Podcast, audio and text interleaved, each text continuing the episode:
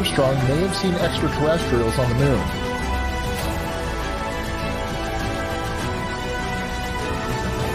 when he spies a discernible shape. It's one small step for man, one giant leap for mankind. You can deny all the things I've seen, all the things I've discovered, but not for much longer. Because too many others know what's happening out there. And no one, no government agency has jurisdiction over the truth.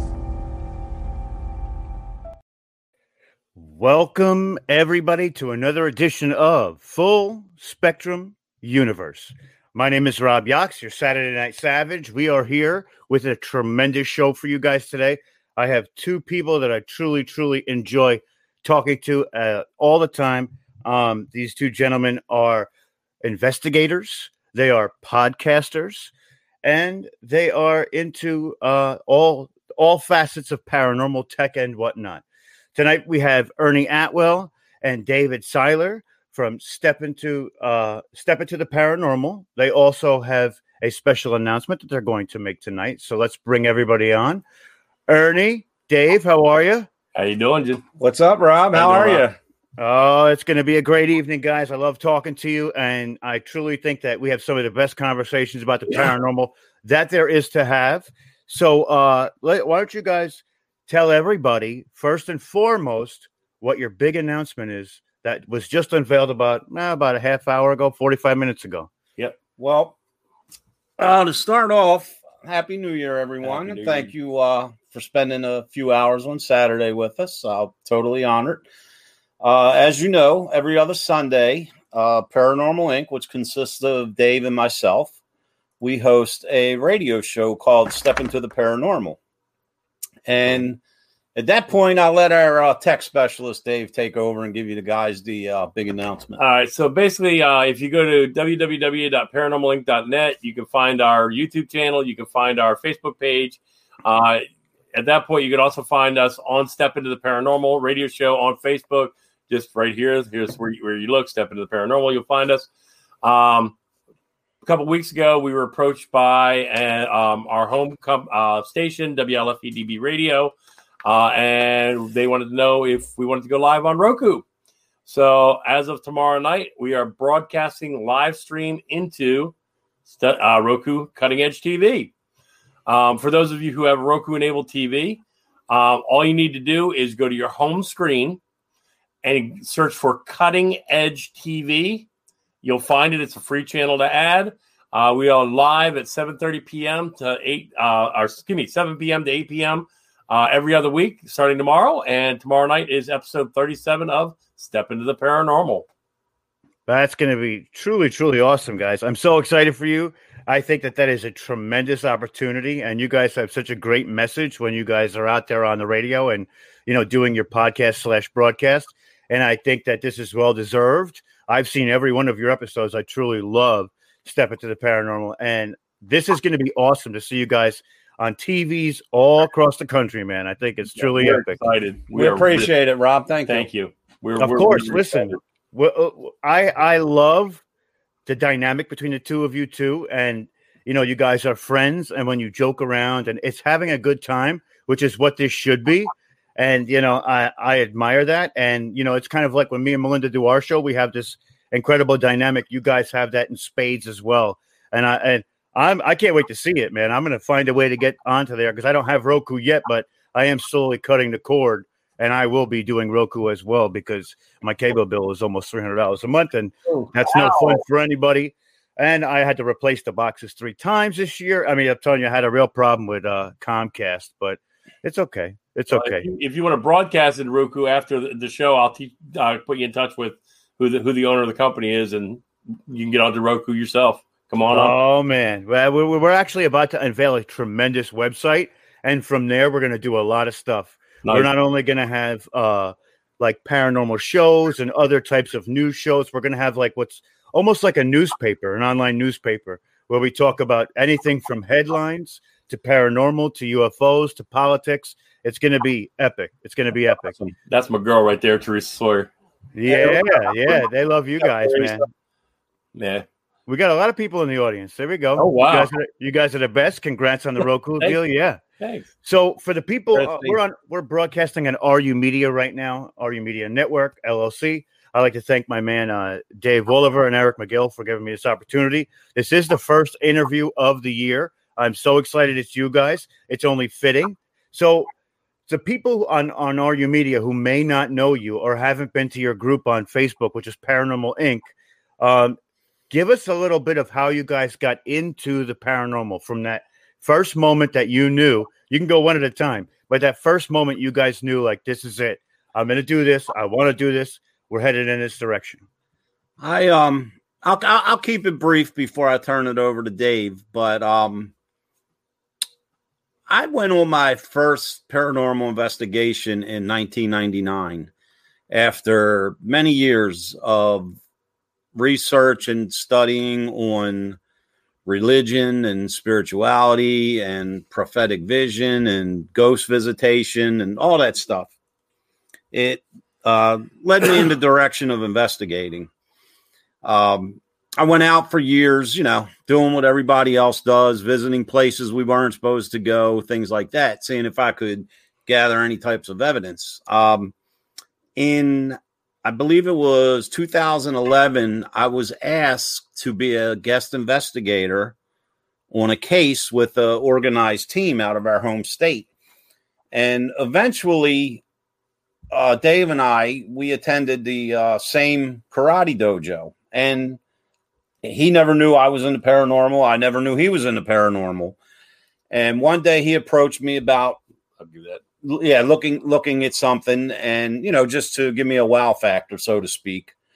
And at one point in time, the team I was with, we were interviewing for investigators. So of course we interviewed Dave and without much thought brought him aboard. And then in 2017, after months of uh, talking and collaborating with other people, uh, Dave and I decided to start a solo project. Well, let- let- he was doing a solo project, and I told him I'm coming with him. well, that's, that's the way it goes sometimes. Yeah, listen, I'm So uh, coming. That's it. at that point, uh, Paranormal Link Inc. was was born, born. and you know, from then on, it's just been. Of course, our our primary function is residential and commercial haunts and claims of hauntings, but we do have the bonus of uh, participating in a lot of paracons and expos, and actually, in four weeks, we're getting ready to debut our third seminar. Yep. Yep. Yep. That's awesome. That's awesome. Yeah, so- I, I and I've I've actually been on Step Into the Paranormal, and we talked about the last investigation you guys went on, where you saw a childlike entity in the rafters, and you thought that that was going on. I know you guys had, I believe you guys still had some EVPs left to go over at that point. Has anything come about from that?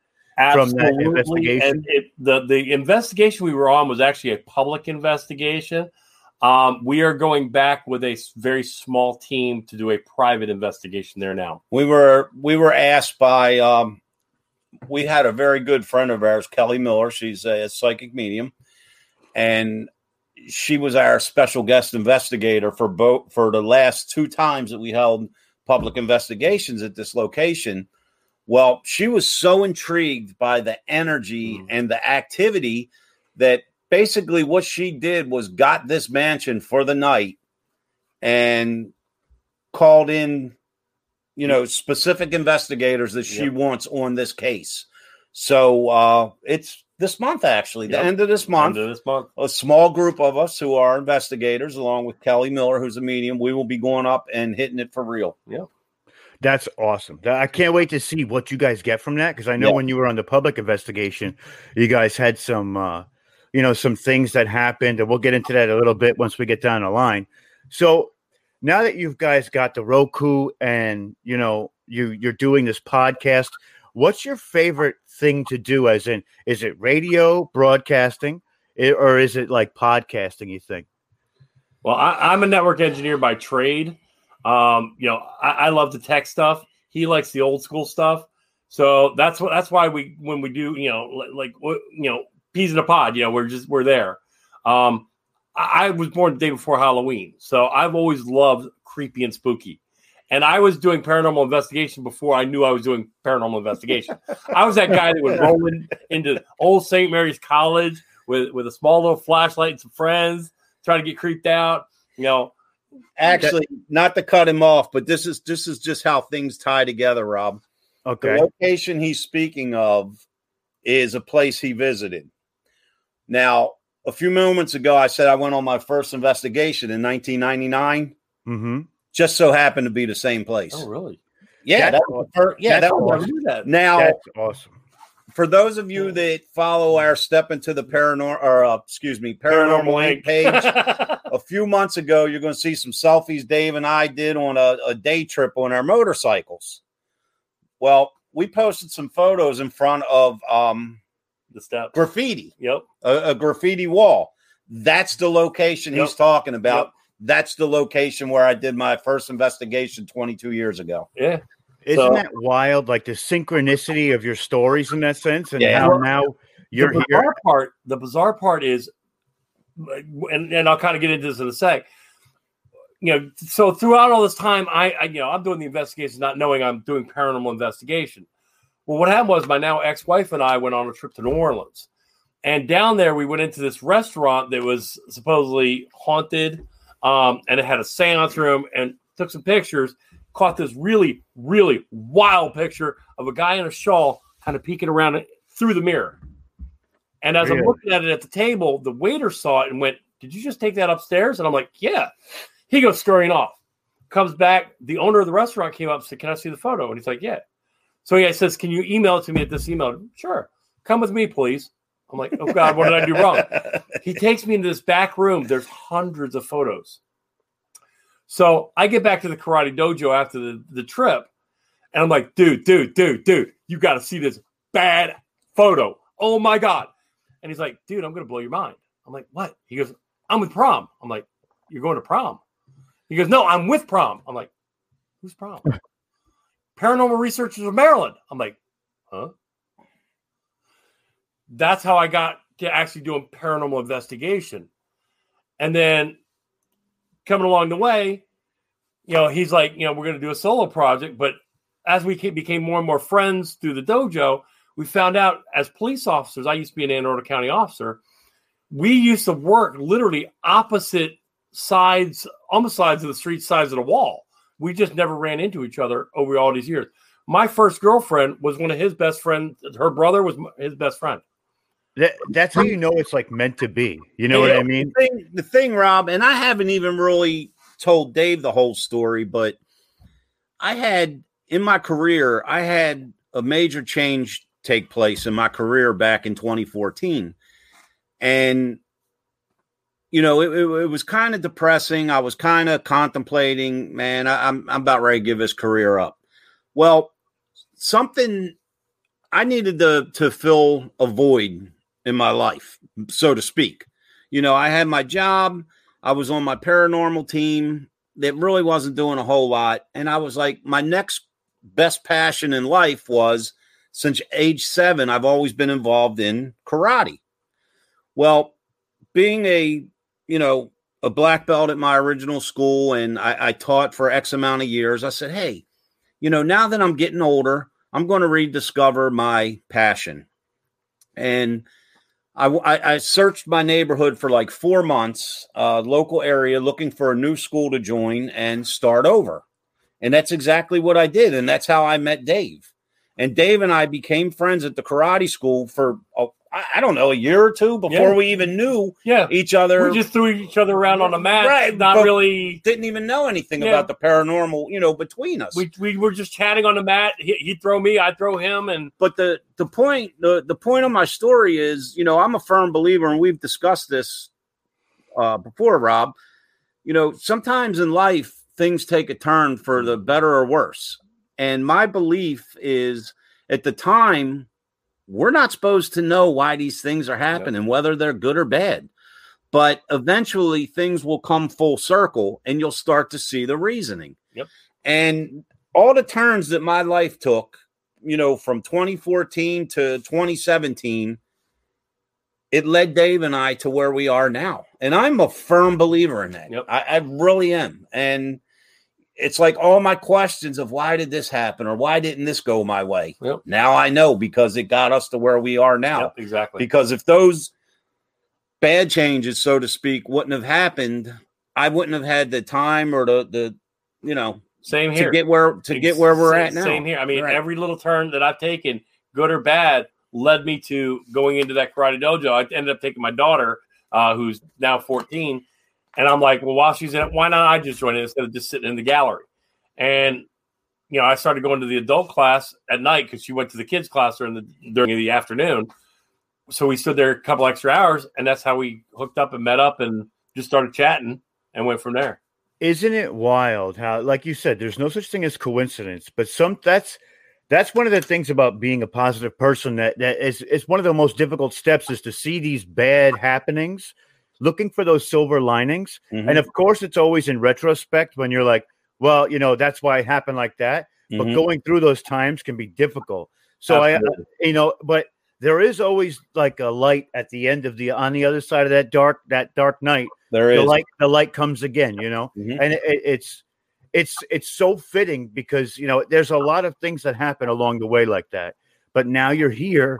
Now you're about to do Roku, and you're about to do you know step into paranormal. It's a very successful podcast, and you know I think that that's truly uh, a testament to your guys' character and the fact that you guys follow this path that you know you're destined for great things, guys. And I truly believe that in my heart.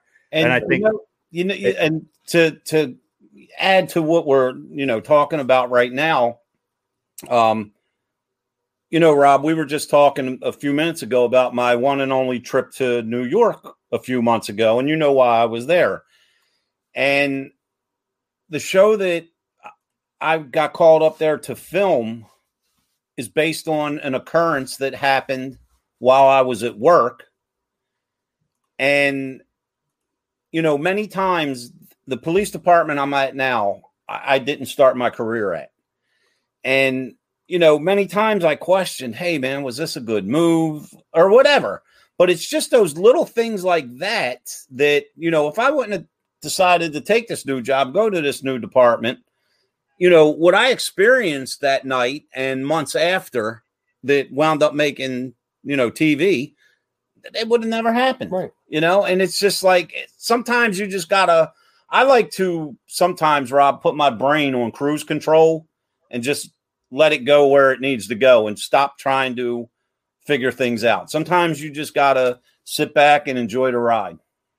I agree with that. I agree with that because you know it was like 2020 for me personally, where I got laid off. I was working overnights and I was picking up boxes all night long at this place called A Syndico, and we were an over. What, what we did is we had big pallets. We drove machines around with double pallets, and we just pull these boxes 50, 60, 90 pound boxes off the shelf all night long. Oh wow. And then we all got furloughed because of what was happening with with, with the world, you know, Mhm. not to get too into it, but it gave me this moment where I had this like this clear epiphany like I'm going to go do what I've always wanted to do. It gave me that redirection moment, you know, and it, as bad as it was because we did struggle for a little while with no money. The silver lining is now all of my efforts are deemed towards my broadcasting, podcasting, making sure that takes off. Soon we're going to have the website where I'm going to be doing my investigative journalism, which is going to be awesome because I love doing that too. I love researching. So, you know, it, throughout these moments, sometimes they they make you who you are. These bad moments to bring you to that happy place where you wouldn't be able to enjoy have not that bad moment happened. You know, and Yep. I think it's awesome. I think My it's awesome. you used to always tell me you can't have a good without a bad. You can't have a happy without a sad. You can't have an up without a down. So there's got to be something there. You know, he, he was a very profound man. I mean, one of the things he told me is don't ever bring anything home you can't crumple up and throw in the trash. I never got that as a kid. I got that as an adult. You know, I get that too. I, you know, as a kid, I never really understood What's most of that- those things, but now I'm like, yep, yep, they all make sense. yeah. What's You the old ad? What's the old adage your parents say to you when that first crush crush breaks your heart? That It's better to have loved and lost than to never have loved loved it all. all. And think, and, and that's true. I mean, Yeah. to back in the day, you know, growing up, there, those are just words. But when you think of things like that Yeah. that people say to you, uh, you know, reoccurring accusations, they they run so much more deep when you think about it. You know, Right. And that takes us actually to like one of the topics I kind of wanted to talk about tonight, which was, you know, this, let's say even tw- 30, 30, 20 to 30 years ago, paranormal was what it was. It was very silent. It was under the radar. There Mhm. wasn't a lot of tech for it. There wasn't a lot of people investigating. And when you found these like minded people, you guys would usually become a group because there was only five, six of you in a 50 mile radius that was Yeah. actually doing this stuff Right. compared to today, right? It's such a dynamic change and it's such an there's such an arc to it that now like we've gotten to this pinnacle point where they're so it's so saturated with people doing this that you know not everybody could be getting these specific things that they talk about or you know there's so many people and there's such a dynamic. Now you guys i'm sure witnessed it all the way through. So what was that kind of like going from then to now? And how does that make you think about paranormal differently than you did back then? It that's a rough question i know it's a It- long one It is because my my mind's going back to 1999. You know what I mean? When you know all I had to rely on was things that I've learned that I was self taught through research, and I, I I'm still an avid reader. I mean, Dave for Christmas gave me even more books. Mhm. You know what I mean? I'm I'm reading constantly because I I just think knowledge is just your best weapon in every everything everyday life. But you know back then you know i can i can recall going on my first investigation 22 years ago like like it was yesterday. And you know the only thing that i i had with me was a voice recorder and an eight millimeter camera a video camera. And i had uh one two three friends with me. And it was actually their idea you know hey we're thinking about doing this and we know you you you study this and research this kind of crap why don't you go with us? And i was like yeah okay. And it- you're right rob it wasn't something that you know was talked about around the dinner table Yeah. like tonight you know what i mean? And everybody had the at least with people i dealt with had the wrong misconception that when you're out there looking for ghosts, Ghosts. or You're evil. you're evil and Yep. that you're inviting or you're looking for yeah, evil. you're part of the devil. yeah, God. yeah, and, and unfortunately, where we're located at, I mean, that's the way people viewed it. Like you were, as soon as you say paranormal or ghost hunt or, you know, people automatically would label it like, uh, you're a crackpot. or or they, you know, it's something demonic. Yep. You're you're trying to. You know, raise the devil, and eh, that's not eh, that's you know Yeah, you're into witchcraft and- yeah. And, and now it's like the way I tell people is you're driving down the road. As you're driving down the road, you're the driver, you're looking straight ahead in front of you. You don't see all the stuff whizzing by you. But in the paranormal, when you are the passenger or you stop and take a look around, you start seeing things. And there's the paranormal has been here forever, for a long time.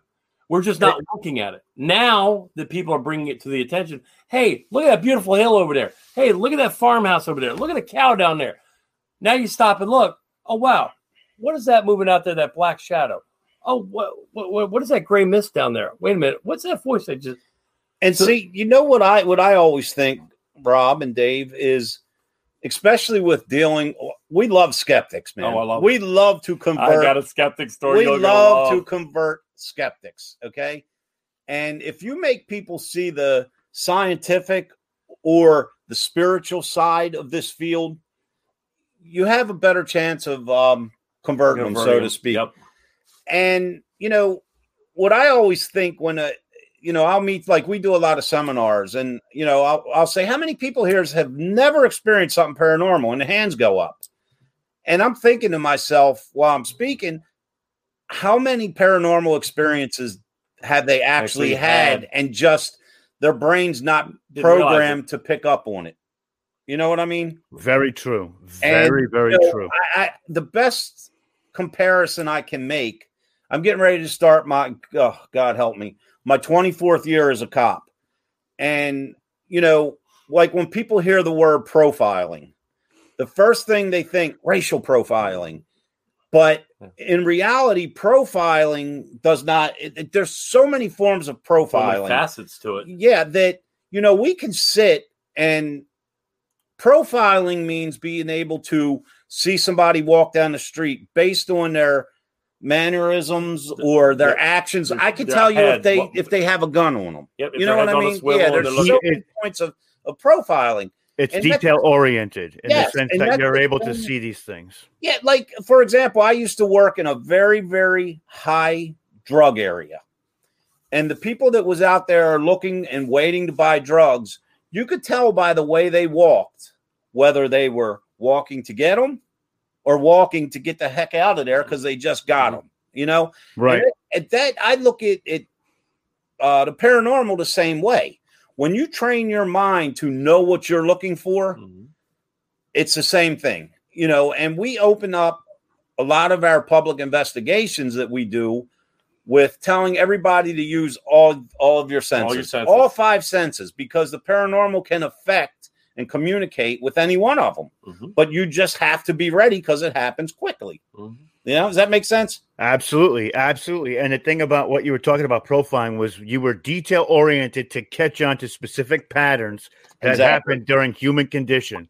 So exactly. it, it, it- that is the most sound advice you can give to anybody is being able to know how your equipment works, right? So when things do happen anomalously, you're able to catch it. And then what you can always do is like myself, I am so into the science of it, but also the spiritual side. And I it's it's difficult to decipher sometimes where my brain wants to go first. You know what I mean? Whether it's spiritual or scientific. But once you train yourself to be super skeptical and scientific, you can decipher between what is pattern of uh, some type of entity that is doing what it's doing, or if it's maybe your eyes playing tricks on you, your ears playing tricks on you, because those things happen too. But when you get and you hone your craft into the sense that you see these patterns more and more often, sometimes the camera doesn't catch it. It's almost a rule of thumb the camera won't catch it most of the mm. time, just because you know we are who we are and we put cameras up, but we're also doing other things and paying attention in different ways. So I understand what that means, and I think that that's sound advice to almost train your senses to be able to pick these things up. Otherwise, like you're saying, you're going to miss something, and that could be that pivotal thing that gives you whether it's maybe maybe there is activity, maybe there's not activity. And see But- the the the point of using the the term profiling was, you know, job related. If someone was used the term profiling, everyone's mind goes one direction. Paranormal used to be the same way. When you would say paranormal, oh shit, the devil. You know, that's Yeah. just where it would go. Yep. With but you have to open your mind up and understand what it means and exactly what you're doing. You know what I mean? I It's like understand that. you know you can you can tell if someone's walking through an amusement park and have and has to go to the bathroom Yeah. just by the way they're moving and walking and that, that's the same with everything But you just got to You know? watch for and know what you're looking for. right And that takes training too. It also takes experience most of the time, I think, because, you know, well, maybe not so much experience because you can catch it on the first time, but to know if you caught it properly, you know what I mean? Like not properly, but as long when with the practice, you get to see it more and more. I guess you'll, it won't be like a quick flash and then you don't know what happened, Mhm. you know, because I remember, you know, when starting off, sometimes something like that might happen. And I was so inexperienced that I'm like, wait a minute, did that just happen? Did that happened, Right. Is that just happened? And I kind of like didn't understand all of what was happening because of that. But with time and experience, it tended to be a little bit better, a little bit easier. And I, you know, I think that that's awesome. So let's go into Well, like the. Go ahead. Let me, let me. So, what? A couple things that I, we do in our seminar is one of the things I teach. Um, a lot of people don't know I'm actually a lay minister with the United Methodist Church. So I take the spiritual side as well as the scientific side and try to hone them together where people will understand. So if you actually take the spiritual side, you know, for for the Christians that are out there, you know, Jesus died on the cross, Jesus rose from the cross, Jesus rose the dead. You know, there, there, so that that happens as per the Bible. That's thousands of years worth. You know, they talk about you know different people rising up from the dead. In the scientific side, we know that the body produces energy the, that can actually be metered. So scientifically, we can meter that energy. We also know scientifically that energy cannot be destroyed. It can be augmented, it can be changed, it can be redirected, but it cannot be destroyed. So if the body makes energy, what happens to that energy when the body dies? Can that energy be redirected in another way? Absolutely. I, you I, take to- I truly believe that. Together, you're, you're going to come up with a very, very, very profound and prolific epiphany. I, I I agree with that. And the crazy thing that I, if we want to expand on that further, is you know, like we always talk about senses, and your senses are formed because of the way you interpret things, and your energy helps that too. So, you know, that's when that transfer happens to that specific anybody's like just like individuals here on this planet now that are alive, each entity will have its own individuality because no transfer is the same like Right. so, you know some entities are able to touch things some Mhm. entities are able to change the the temperature or you know there's i think they all have a little bit of like a different type of feel to them and that's one of the things that i think is important too is when you go into these investigations to make sure you so, at least somebody in the group has a knowledge of what that place was before that entity either roamed there or what caused that basically what caused the action of happening that made it an entity to begin with That's you know- the difference between a paranormal investigator and a paranormal researcher. I'll tell you, I'm a paranormal investigator. He's a paranormal researcher. I would say I'm a researcher then because I love to know. But That's Melinda exactly- is the investigator because she can go in, but not only does she have five senses, she has six. Yep. Because she's that medium and she can do that. That's what makes us, I think, a really. uh, It's got a it, like you have low tech and high tech, and we have spirit and like research. You know what I mean? Like there's a dynamic that we have because I think of things. I'm good at, at talking and I'm quick on my feet, but while she's talking to the entities, she'll communicate and I'll be like, ask him this, ask him that, kind of nudge him a little bit. So maybe we can get not, like a reaction in a bad way, in a respectful way, but the, the right prompts to possibly get that uh basically that response, you know? I mean, you were talking earlier about skeptics, and we love skeptics. And I got to give you this one, one story that we ran into. We had a, a big seminar at Haldeman Mansion up in Bainbridge, Pennsylvania. And this one guy walks up to me and just, he's a professed skeptic. He says the only reason why he's here is his wife. Everything we're doing is BS, you know, whatever. And I, I said to him, look, I'm going to make you a promise. I'm going to promise you, I'm going to show you something tonight. I'm not going to show you a ghost. I'm going to show you something here you can't explain. That is my promise to you. And at the end of the night, I'm going to come to you and I'm going to ask you, did I show you something? He's like, whatever. He goes, I know your equipment's rigged, blah, blah, blah. I'm like, all right, you, you just follow the yellow brick road.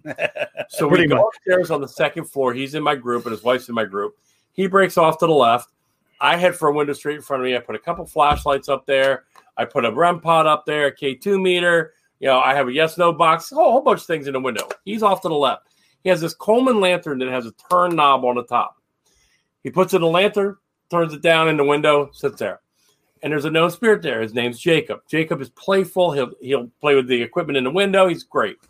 And I'm like, Jacob, Mr. Dave, how you been, buddy? Long time no see. Hey, I missed you. Long winter. Blah blah blah. By the way, this guy over here doesn't believe you're here. Can you come over here and turn on one of my lights for me? His light turned on. Click. His reaction was like, You didn't do that. You didn't do that. That's what they think after that. And I think it's good to be a skeptic too. It's I think it's a good thing. Like my research or when I'm finding, let's say, you know, not to interrupt you, but when I'm finding some kind of a some kind of action while we're out there, I'm a skeptic that that even happens until I can go back, look at it two, three times because I'm a skeptic of my own work. You know what I mean? Well, you know, I try to run run my investigations with what I call Occam's razor. Cut everything else that's away that's that you can. What's left, no matter how improbable, must be the truth. Well, tell him what what his Oh. reaction was. He actually, oh, the dude, he picks up his lantern, goes out the, the back door where we were at. You hear him walking down the steps, and the front door to mansion slam. So we finished our investigation up there. I go out to the truck, you know, go, go looking for him. Found him out by his truck. I'm like, first of all, are you okay? He's like, oh yeah, yeah, yeah, yeah, yeah. I'm like, you know, I'm going to ask you, well, as I promised. Can did I show you something you can't explain? He goes, oh, absolutely, absolutely. I said, would you like to come back in and join us? He goes, Mhm. no, no, no, I'm, I- I'm okay. I'm like, well, why not? He goes, because that effing place is haunted. Oh, you turned him out. You're like, oh, that's it. Rob, you got to figure, you know, Dave took his two little mag lights out and turned them just so they would go off and easily Slow set them down. on the windowsill. And you know, this guy, yeah, this guy turns his lantern off and sets it over there. out of play. And Dave said, "Could you, you know, turn one of these lights on?" And immediately the lantern, came on like the lantern that. came on. And, And his, it was his too, so he couldn't even say anything. He was probably he white as a heard ghost. mouth White as a ghost. ground. It was beautiful. It was like just his look, and he looks at the lantern, looks at me, looks at the lantern, looks at me, didn't say a word, picks it up, and just walked out. I'll Well, we tell you. We we uh, I know you want to move on, but one one No, go ahead, man. I love these stories. Keep we going. had we had a uh, we hosted a public investigation at a very very old house in York, Pennsylvania. Now we had a bunch of it was before the pandemic, and I mean it sold out. I think in three, days. Yep. So literally, people are coming up and knocking on, On the, the door, door. of this house, and we're letting them in. So this, I open the door, and there's like four people standing there, and this lady goes, "Oh, I think we're in the wrong place."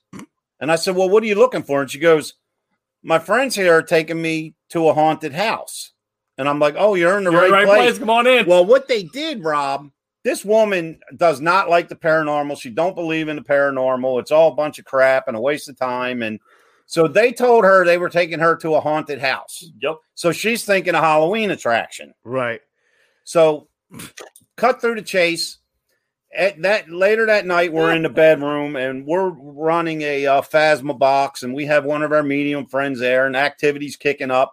And this woman had one of the little mag lights, and it was turned off, but just sitting on in the, the middle, floor. in the, in the middle of the floor between her and legs. she's sitting Indian style, and the, the flashlight's on the floor, and you know we're we're doing the typical, you know, could you mm-hmm. knock on the wall, whatever. All of a sudden, Rob, this woman's flashlight just, just rolled rolled rolled off into the Oh. middle of the floor. by itself, all by She itself. lost it. She she got up, never said a word, straightened her shirt, didn't even pick her flashlight up, kept and going, let, kept and left. going. they can have that one. I'm out. You know, I've never had that moment yet, but I'm waiting for it. That one moment that just shakes to the core, and you're like, "Okay, I give in. You're right- you're right. I'm out of here. I haven't gotten there yet, but hopefully soon. I mean, that would be great. That would be great. So let's get into some other stories you guys have. I know you guys got plenty of stories. Is what's tell us how Paranormal Inc. You know, what was the idea behind it? What's the um, what are you guys looking to do with that specific group? other than just you know step into paranormal is there motivation for it so let us know a little bit more about it Well, like I said, I was I was with a, a team, and they were fairly large. Um, I think it was either nine or eleven members, and I I got to the point in the paranormal field where I, I just wanted to do other things than just go out and pay and investigate pay somewhere. And you know, I, I come up with this idea that you know because I I, I had been to other events and you know I, I seen the way other people were coming into the field, and you know I got talking to Dave, and you know not that we're not saying we're any better than anyone else because we're not, but I said Dave, I, I want to start like educating people. There's so much more we can do with it. Yeah, and I, I just I, I want to take this a step further. You know what I mean? And I would like to work on speaking to people and you know people that's never done this, but because I I love the people that have the passion and really want to investigate for the right reasons. You know, um, for the knowledge to help the spirits, and you know, Dave and I just come to the point where we wanted to start doing, so to speak, like seminars and leading investigate. Well, I mean, we always, you know, dreamed about we would love to lead a public investigation and just teach people and show them. And sure enough, once Paranormal Inc. formed, It just it it just started coming our way. Like a week later, we were hosting our first uh, public investigation. and a seminar up at Haldeman. yeah. Yeah. and we That's were, awesome. we weren't new to the field, but we were new New to, to the- being solo Yeah, right. and taking it in this direction. Yeah, and we how we came up with the name is because he's a current police officer. I'm a former police officer. PI. We were thinking, you know, you know, private investigator. Well, no, not private. And I, as soon as he said private investigator, I went, "How about paranormal investigator?" PR Paranormal Incorporated, and he goes, "I like that." So it kind of just thought so because we were wanted to do the seminars, sort of you know as a training, um, things like that. You guys really helped me. Thank you. Hi, Christy. and that's that's the way like someone just the other night uh one of my friends who knew about us switching to roku tv um asked me about the you know the name of our show step into the paranormal. And where we came up with that name for the radio show is that's the name of our first, First seminar, seminar. we did. You know it was entitled step into the paranormal and it was like a paranormal 101 we explained the types of haunts the who what where when and whys and this is your use. basic equipment and Yep. you know dave would pass it around and Let people touch it. let it. people play, with it. and figure it out and then after a small break and some refreshments you know it's like guess what guys we're going on a four hour investigation It's time. you know You're about to get your feet wet, and let's get to it. But I think And But we that- would hand the go ahead. equipment out to the people to let them play with it and let them understand why it's doing what it's doing. That's the biggest part. That's that that to me is understanding why each equipment is doing what it's doing, I- even down to the properties of it.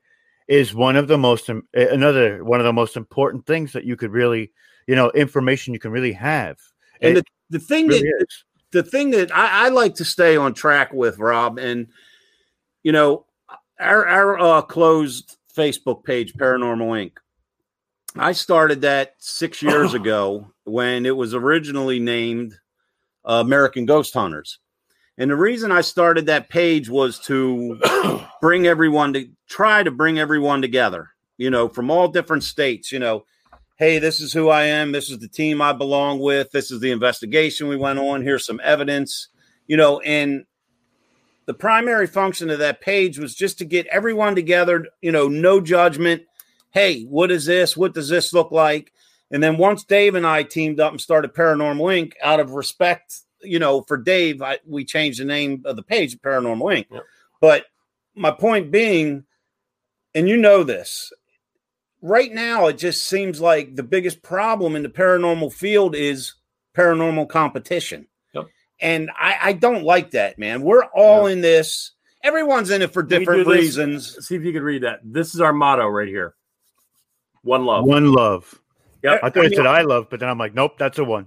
People are in it in the field for different reasons, but if you trace those real reasons back, we're all in it for the same reason. Yes. And you got to Knowledge. keep you got to keep that in mind, man. Uh, you know, let's let's share the knowledge. Let's share the experiences. You know what I mean? And if everyone works together, I mean, look at look at I mean where we can go with this. Yeah. If, if if everyone's on the same team. You know if, what I if mean? you think about this right now, if we went back 200, 300 years and you say fell on a stick and impaled your leg, what's most likely going to happen? You're gonna get your leg cut off. You're or going to get die. off or die of an infection. All right, because medical field was in its infancy back then. Mm-hmm. Fast forward to today, you fall on, on, on it. Most likely, you're going to go through a couple months of therapy, sew it back together. You'll be fine. All right. Same thing with the paranormal field. Right now, we are in our infancy. We're just learning. You know, what is a you know a EM field? What is a EVP? What? So we're trying to find better ways to get these. And I, I, I wish I could like step in 300 years from now just to see, because I, I, I have a feeling Hey, great great grandmother, how you been? I love you. I miss you. I wish I could have met you. Yeah, cool. I fully expect that. I, I agree with you. And I think one of the big things that you guys do is pass that information on. You know, one of the things is always that, you know, they say like the student becomes a teacher eventually, because when you guys take what you've learned, give that to somebody else, and then they come back to you with some different idea of how they learned it from oh, you, it truly connects dots. And for us to figure out how, not figure out, but for us to find out what this truly is at its core, it's going to take an amass amount of people. It's going to take an amass amount of dots that come connecting together. And I believe in that myself. That's why I try and stay down the mat, that middle rut. There's nobody I won't work with. There's nobody that is too big for me to work with. I'm here to work with everybody and anybody, no matter what the situation or what the baggage is in it. Ego has to be left at the door when you walk into these houses. Amen. Not only not only are you walking into a dangerous situation if you don't approach it right, you're also going to get into an emotionally charged situation where other aspects of your emotional imbalances can come into play, and everybody has them. And also, you're walking into a situation where you don't know what it is. No matter what you say you think it is, there's Right. no definitive, actual scientific evidence that spit that spits exactly what it is to you. Right. Therefore, you don't know what you're looking out for. So you have to be on high alert. You have to be into the game, and you have to love it because they will. The other side, after that veil, they can pick up on all that and turn your night into a living hell if they think you're there for the wrong reasons. And see, that's one of the things about the science. A lot, the scientific community doesn't really believe in paranormal because they can't prove it with the scientific method. It's not a reproducible experiment that they can prove or disprove with. But you know, it's like trying to hit a moving target the same way every time. You're not going to do it. It's it's going to change every time. So there's no real experiment you can do over and over and over again to prove or disprove. And I can tell you, you know, after hundreds of investigations and different locations, different states, whatever the case may be, if I was to go somewhere, if I was to get up from this table right now and go somewhere and investigate, I can almost guarantee you I will learn something that I don't know right now sitting here. You know what I mean? It's mm-hmm. it's every time you get out of your car and you walk into that venue, you're walking out with a new piece of knowledge. Even if nothing happens. Even if it's the same venue over and over and over Even again. if nothing happens while you're there, Yep. you'll still you're still learning maybe why it didn't happen Yeah. or you know what could have caused it to be less active than that so you're always walking away with a with a key piece of evidence to something you just have to look at it for face value. you, you- yeah exactly you kind of have to know Yep. what to look know for what to look for. you know and Well- you you made a good point rob and you know for example let's say the three of us were in a location right now and we're doing some evp work and you ask a question rob like yeah whatever can can you identify yourself or let us know you're here well later on when we do evidence review you get a direct response to all three of us that sounds like a woman that woman answered you now being the skeptic that I am, did we capture something that wasn't physically there with us? Absolutely. There was no women with us. But on the other hand, prove to me that it was a ghost. You can't do it. Right. All we Right. got at this point is something come across that recorder that sounds like a woman, and we all three heard the same damn answer.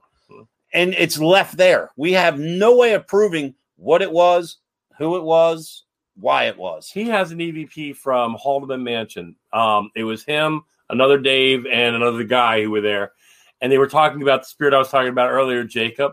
And basically, they were talking about the room. And as they talked about it, you hear this little girl go, "Jacob."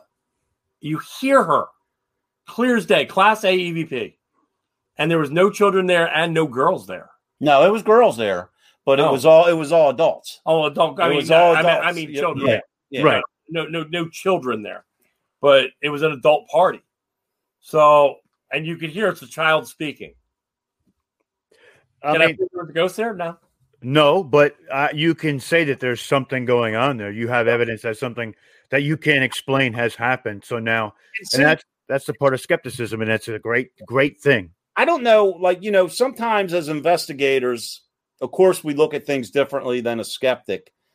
And, you know, for example, there's been claims over the years, and I'm going to touch on the religious side of it for a second, you know, certain um, Virgin Mary statues that move or cry that cry tears, tears, or yeah. whatever. Okay, certain people, certain followers believe it's a certain message. Now, you may have the scientists come in and say, scientifically, you know, we can reproduce using whatever chemical or oil, you know, based on what the the statue was constructed of hundreds of years ago. salt, yeah, yeah. to make that look like it's it's crying blood.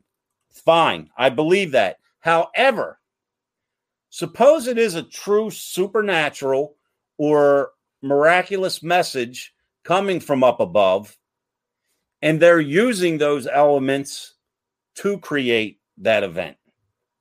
So, at one point, the scientists have their theory where all along everyone else has their theory when both of them are right. You know, and it's the same like when electrical things happen.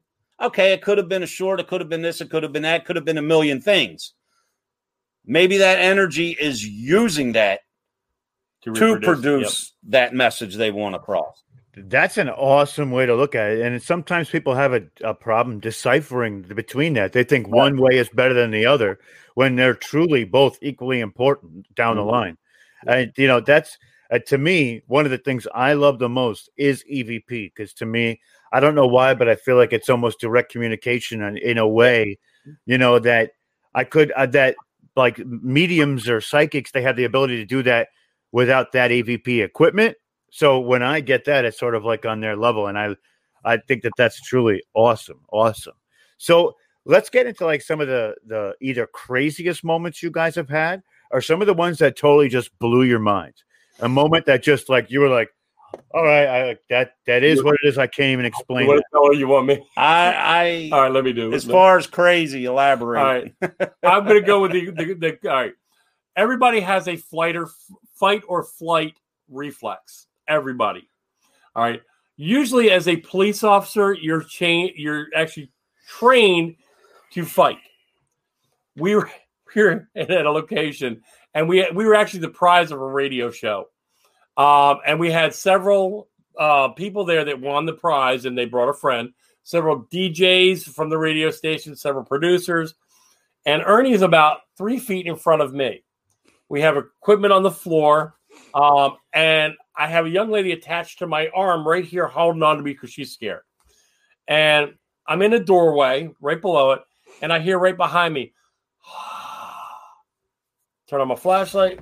Uh, nothing. Uh, all right. A couple seconds later, you hear, Okay, let's look again. Look again. Where? What the hell is that? All right. a couple seconds later, you hear what sounds like a handful of pebbles dropping. And I, what the heck is going on in here? So, about the fourth or fifth time of this, just as I'm turning the flashlight off and I shove it into my belt, Christina, the guest, grabs hold of my arm. And now these are major plaster walls. So they're thick plaster, they don't move. We actually had some people saying, could this have been faked?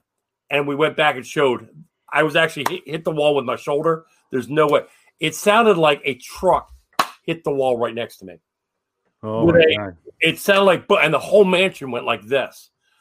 My reaction was, I went that way. Right. But I had Christina in tow and Christina's friend in tow. Everybody else in the room went that way. Ernie went like this. he was right in front of me. Now I'm like this.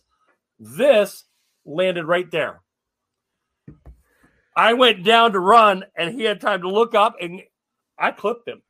Oh man. He's walking around the room going, "Oh my god, you broke my nose!" I went, Rob. I went completely off of my feet because I, I stepped, I stay, I stood my ground because I didn't want Dave to run over the equipment. You know what I mean? Right. It was so dark. I don't think he realized I was there. I didn't.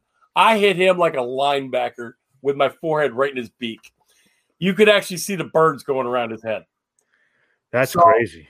After we kind of settled him down, we went into that room where everything was going on and our equipment kept going nuts. Can't explain it. So the next day, we had another investigation at the haunted trails in Gettysburg. Did you post this on PI? I did. Somebody said they can't find it. Yeah, it's right, right in the thing. It, there's a link, yes. Um, he comes up with these big old Stevie Wonder glasses. And I'm like, dude, what's up with the glasses? And he goes, he looked like a raccoon. Oh man. I got him good. I got him good. That's that's crazy. I did it to my cousin by accident. We were playing flag football, and I got like, I guess I got blocked, and my head, like the side of my head, hit his clavicle bone. I broke his Oh. whole broke his whole stuff over there, man. It was pretty bad. It was pretty Ow. bad. But Ouch. so you know, I, I what I was doing is I I sent you guys a couple of articles a little bit throughout the week. I sent it to Ernie because I was looking at I saw I found this one thing, and this is what I want. I want to say it to you guys. I want to get your reaction from it. Now, this article is essentially about this guy. He's just saying whether you know things that he finds are they real, are they not real. He's really questioning it, and he's a skeptic. So I'm going to read this to you, and it's just basically, you know, he hates saying this, and he's cringing because the one statement I get from others when I question their data, which uh, which happens whenever you're on an investigation, especially when you guys split up, you question each other's data, right? And he reads articles and blogs on the topics of of hauntings and EVP all the time because of debunking something, and he enjoys doing it because and it redirects us onto a path of paranormal research as opposed to investigation. And if we stop acknowledging the fluff and the garbage, it might lead us to some answers and explanations. Do you feel that when he's saying this, that he's actually on the right path by if we kind of can get rid of some of this fluff that people think maybe might be or not be with some more sound evidence that people have been, you know, it's been verified, shall we say? Do you think that ultimately it's going to bring us to that answer that we're looking for? Or is that fluff important too? I I I don't believe in sugarcoating or exaggerating anything. Um, you know, if you're left with, you know, if if you exhaust every avenue and it, something can't be recreated or whatever the case may be, I mean, you're more likely to have somebody believe what you're presenting to them. Now, don't get me wrong. I mean, no matter what the reason is that we're investigating, we all want that that high. You know what I mean? We want course. that one piece of evidence. We want that photo, that audio. But at a certain point, your mind can start matrix matrixing matrixing. and making even you, You think. believe something's not what it is. And you always have to keep that in mind and and and rule that out because you know if you keep eh, for lack of a better term keep crying wolf when you do come up with something good it's going to be questioned Yep. you know that's why you gotta you gotta keep it 100% all the time try to disprove, try to debunk, try Yeah. to figure out how it can be normal first. right Again, back to Occam's razor. Cut everything else away that you can, and what's left, no matter how improbable, has to be the truth. right Right, right. And one of the things that, you know, that gets me too is a lot of these people they achieve some sort of well, let's say fame or sense or renownment. And people see what they do, and some of the time, and I hate to say this, it's not genuine. You know, Right.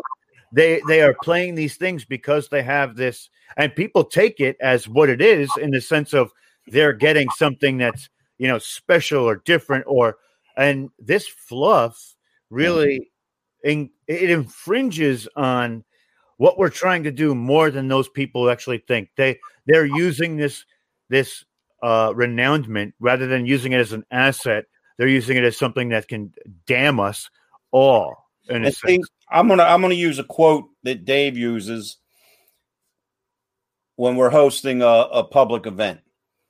You know, most of the people that come to him, some of the folks are, are are genuine investigators. Some are there for the the spook factor. Mm-hmm. You know what I mean? And that's all good, man. That's why we do it. We want everybody to have Yeah, fun. fun. But one thing that Dave always says before we start is, I can't promise that I'm going to show you a ghost, but I guarantee you will walk out of here scratching your head Something saying, What the hell explain. was that? Yep. Yeah.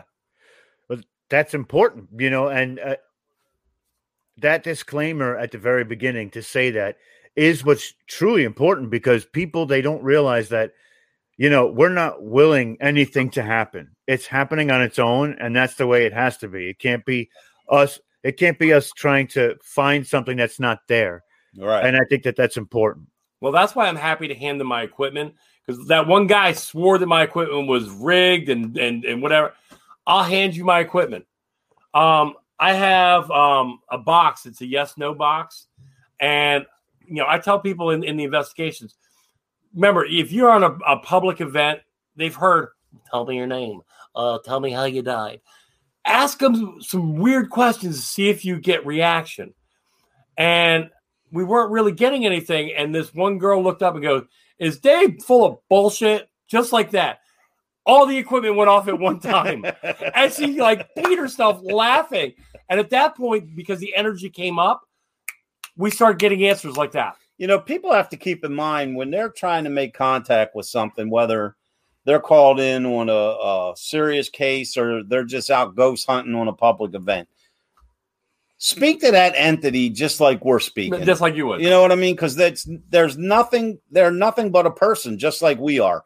Talk to them about things like that. Right. You know what I mean? Don't provoke. Never, never. I'm, I'm going to tell you and you and you and you out there do not provoke because all you're going to get is bad juju coming back at you. Yeah. You That's know, right. Uh, Karma works after the fact. You know, after they've departed, it still works.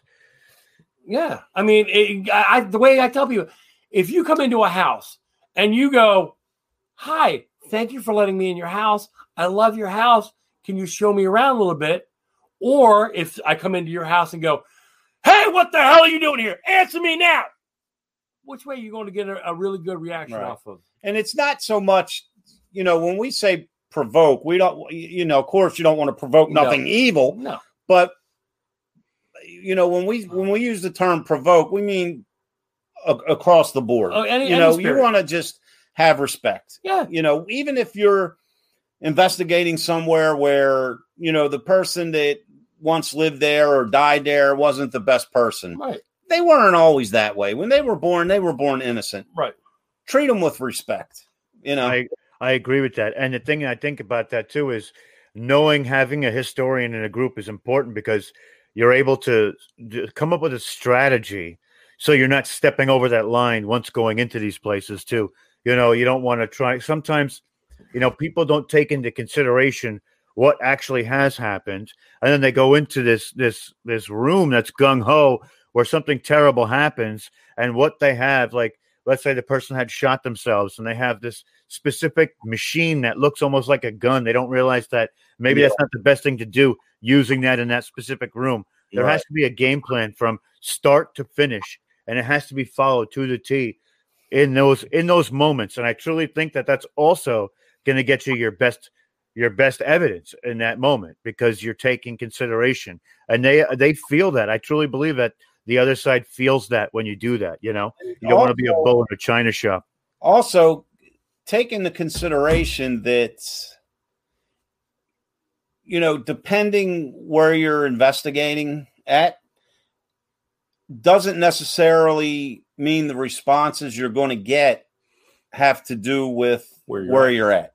Like best example i can think of right away is if you're investigating somewhere like gettysburg you're automatically going to think you know field hospitals soldiers union confederate you know guns where in reality someone may have a message for you and you're there and you're in the right frame of mind and that spirit may know oh shoot this is why they're here Yep. now's a good time to get that message across Absolutely. so always have an open mind. And remember, spirits can travel. You know, they're not under the, the same time zone, so to speak, that we are. And just because you're at a battlefield or you're in a house where someone was murdered, that doesn't necessarily mean that's the response you're going to get. Yeah, we've run into that several times. Um, Dreama Weber, who is Mike King's wife, um, she was on one of our investigations um, at the Heritage Museum, uh, Fire and Police Museum um, up north of us, and she we got direct response directed at her, very specific details that she started crying that about. Mike didn't even know. Mike didn't even Mike know. didn't even know about. And I actually wound up taking Dreama outside to get her some fresh air and and, and regroup. And I sat her down and I said, you know, explain to me what you're feeling, what triggered you. Mhm. And she started telling me this story like that, that happened with her in the past. And holy cow, Rob! All our And- evidence and everything we were Right on the nose. right on the nose. Yeah, and I it- think that's crazy too. And and the funny thing is, is that that goes back to like this saying that it's not always the place that's haunted. It's what you need to see it when you need to see it in that sense. Or like Gettysburg, I've truly believed that Gettysburg is just this place where residual energy Mhm. is always present because of the horrific things that happen there. That when you step into there, your psyche becomes enveloped in it, which opens up these channels to the other side that may not be there if you're just doing a regular investigation because there- of the power of the energy. there's so many natural materials in Gettysburg that can By- hold and yeah. house that energy. You know what I mean? Mm-hmm. We were- we were on investigation, uh, world's largest ghost hunt in Gettysburg at the uh, Dave Stewart Farm, and I was out in the field. We actually had a video camera going, and you know, I'm thinking, you know, you know, Civil War, blah blah blah, and I put a, put an Echo Vox up, and I'm like, so um, who is this? And you hear this, this is John. I'm like, John, did you live here? Yes. I said, John, wh- what do you do? And he said, Minute Man. And I had to think for a second. Wait a minute. Oh, Minuteman's not Civil War. I'm like, it's a militia. It's I said- Revolutionary War. what happened, John? And you hear him go, I died. And I'm like, I mean, the whole group's hearing this. And I'm like, you know, so I said, Did you have a family? Yeah. And what happened to them? They died too. Ah! And it stopped. Well, that same night, because Dave and Dave had a group and I had a group, and I was out in the field. And the group I had was small. It was uh I believe it was two other gentlemen and, and two females, and Christina, the one that was on Dave's arm when he damn near knocked me unconscious, she was there. And we were running whatever piece of a spirit box, whatever. I don't know exactly which one. We have everything recorded now but whatever we were making contact with called called me out by name so i knew it was time to elaborate on this so i said if you know me then you know my mother's name well it gave me my mother goes by her middle name but it gave me my mother's first proper name Wow. well, then I even went even further. You know, I said, What is my father's name? It said my father's nickname. And I said, Okay, if you so know so much about me, where do I live? Now I live in Brooklyn Park, Anne Arundel County. And the response I got was Brooklyn. And the Wow. people there were like, why is it doing this? And I was like, on a serious note, guys, I'm like, I think someone has a message for me.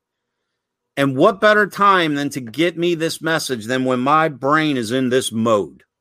You know, because Dave and I are so preoccupied with entertaining and educating other people that maybe, you know, it was time that one of us had a message coming and we were ignoring it. Well, lo and behold, uh, when I got, because I haven't seen my parents in a very long time, uh, like a day or two later, one of my cousins had contacted me and said that my father was really sick.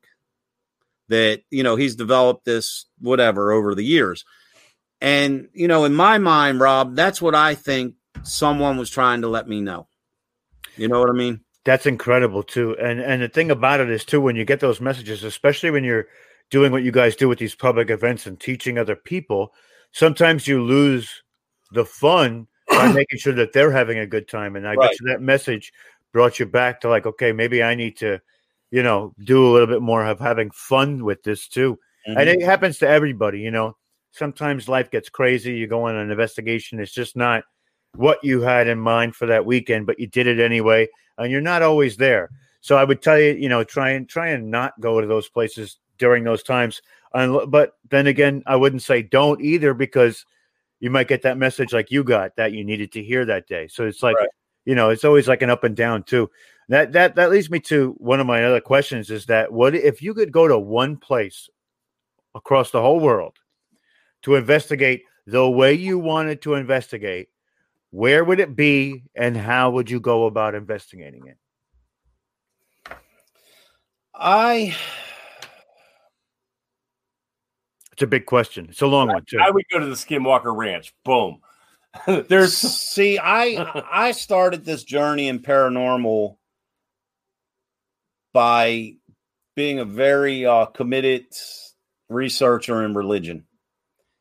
I personally would want to go somewhere where over the years people have had visions or you know alleged you know miraculous experiences have happened and i would go totally old school man i would have nothing but a digital camera and a voice recorder and i'd be set so someplace that almost has never been investigated, but there have been strange occurrences. Is that what you mean? oh i i mean however many times it's been investigated to me rob really i it doesn't matter but i would like to go something like in uh to fatima in portugal Yeah, that would Or be I would like to. I would like to go to Lourdes or maybe somewhere over close to the Vatican in Rome. Mm. Um, you know, as you know, I'm and I was just laughing with Dave about it. I, I've in the con- the concluding stages of writing my first book, and there's a little uh, passage I do in there about the uh, sighting at Fatima and you know how that plays into different things. And I, I just I'm so fascinated with those stories and just you know there's so many stories in in religion where people have had sightings and you know spirits visit them and for whatever reason. And, and that's basically what got me into this in the first place you know? I mean back in the beginning I had no intention whatsoever of investigating I was just so enthralled with the whole, you know, spirit realm. And the more I read and the more I educated myself, the happier of a person I was. You know what I mean? I had no idea it would lead me down this path. yep. So to answer your question, I would have to go somewhere spiritual. That's awesome. Yep, my, mine is Skinwalker Ranch. Every I- I've been asked this question probably ten times, and it's the same answer because they have not only paranormal there, Yeah. they have cryptids there, they have aliens there, they have just the whole ball of wax there, and they it's not just you know the shows that are doing. it. This has been under investigation since the early '60s. This is what I if you ever go to Skinwalker Ranch, Rob, this is what we're gonna do. I'll be there with you guys. Uh, You'll, you'll tell me. I'm going to be there with you. what we're going to do. We're going to send our drone up and we're going to send Dave out in one of the fields by himself. Yep. Now, because when Dave heard a and almost killed me, when he sees a skinwalker, I just want us from an aerial view seeing his fat ass run across that field by himself. Scooby-Doo, where are you? That would be funny as shit. I'm not going to lie about it, but that you know, Boy, run that fast! Come on now. I, I would be. I would run on the water if I had to. If I was scared like that. you kidding me? I got long legs. I'm six foot one. I can. I can definitely. If- if Gain you- distance, that's for sure. UFO going by, and then you see a skinwalker on the branch. I'd be leaving footprints on his back. That's a fact. That's a fact. See, that's cool though because I started with UFOs. You know, I was so into ufology and UFOs, but as I dug deeper, you know, with the UFOs, it turned into cryptids and paranormal because there's this there's this happening that places that have never been, I guess that even through history they were never haunted or there was never any any uh, action there or entity or strange things all of a sudden through the 60s it started to get this activity. Like these ley lines just came to life. Yep. and i believe that the ufos has something to do with the bigfoot because the bigfoot is almost like an interdimensional being as opposed to extraterrestrial. It could just hop and phase in and out of dimensions you know? Rob, so I I have a question for you.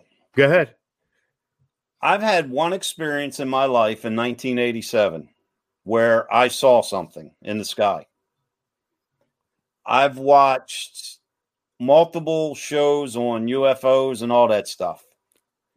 Um, as recent as just a few years ago, up until 40 years ago, people have seen the same exact thing that I, I think I saw. I saw it before I even heard these stories. And just about three years ago, a friend of mine who's on a paranormal team and she's a uh, medium, she called me up and was telling me about something that she saw, and just so happens it's a fir- it's the same thing I saw in '87. I got to get with you, you know, one on one and give you my thoughts and, and and hear what you have to say because to this day I still have no idea what the heck it was that I saw. Well, absolutely, absolutely. I've I've researched so many. I have literally gone like it's a gambit of MUFON. I don't know if you know what MUFON yeah, is, the Mutual UFO Network. I have literally like looked at case files. I think it's from like 1972, almost to like ni- like 2001, 2002. I haven't gotten past there yet because I started to do more paranormal stuff. But I literally sat there for just hours a day reading case file, case file, case file, case file. I have. It's not like I, I. I'm not to be conceited with knowledge on it, but there's so many similarities and patterns that happen between these occurrences, especially when they're in like the same area. It's it's the most wildest thing you've seen too. It's like some of them that are like exactly ten years apart, but like a day or two off Right. and they're like and they're like approximately 10 miles from each other and then another 10 miles from that in 10 years there's so many synchronicities as you go through it that it'll make make your head spin Well, It's- it's the coolest thing 84 to 88, I was an operations specialist in the U.S. Navy. USS there you go You got Uh, your paranormal link. Adam. Oh, do I? Oh, sorry. I usually have my, my military hat on, so my I'm like, you know, also, um, he's like, oh, um, but um, my my job was radar tracking and navigation, and you know, they're just the government is just starting to release like the videos, like the Tic Tac video and and and those kind of videos. Those contacts have been going on for many years. Those sightings have been going on for many years. When you have, you know, a, a, a CVN class aircraft carrier that has different kind of weapons on them that potentially could be attractive to other you you could be investigated. And yes, there are camera footages, there are radar trackings, there are NTDS trackings, there are other um, fire control radars that have tracked these kind of vehicles coming close to a battle group. So, you know, I, I love how they're just coming out now and saying, "Oh, uh, you know," I think the reason why they're coming out is they're kind of letting us know, kind of getting us prepped that eventually in the next ten years or so, we're going to have a alien landing, and they're going to be like, "Oh, hi, they're friendly."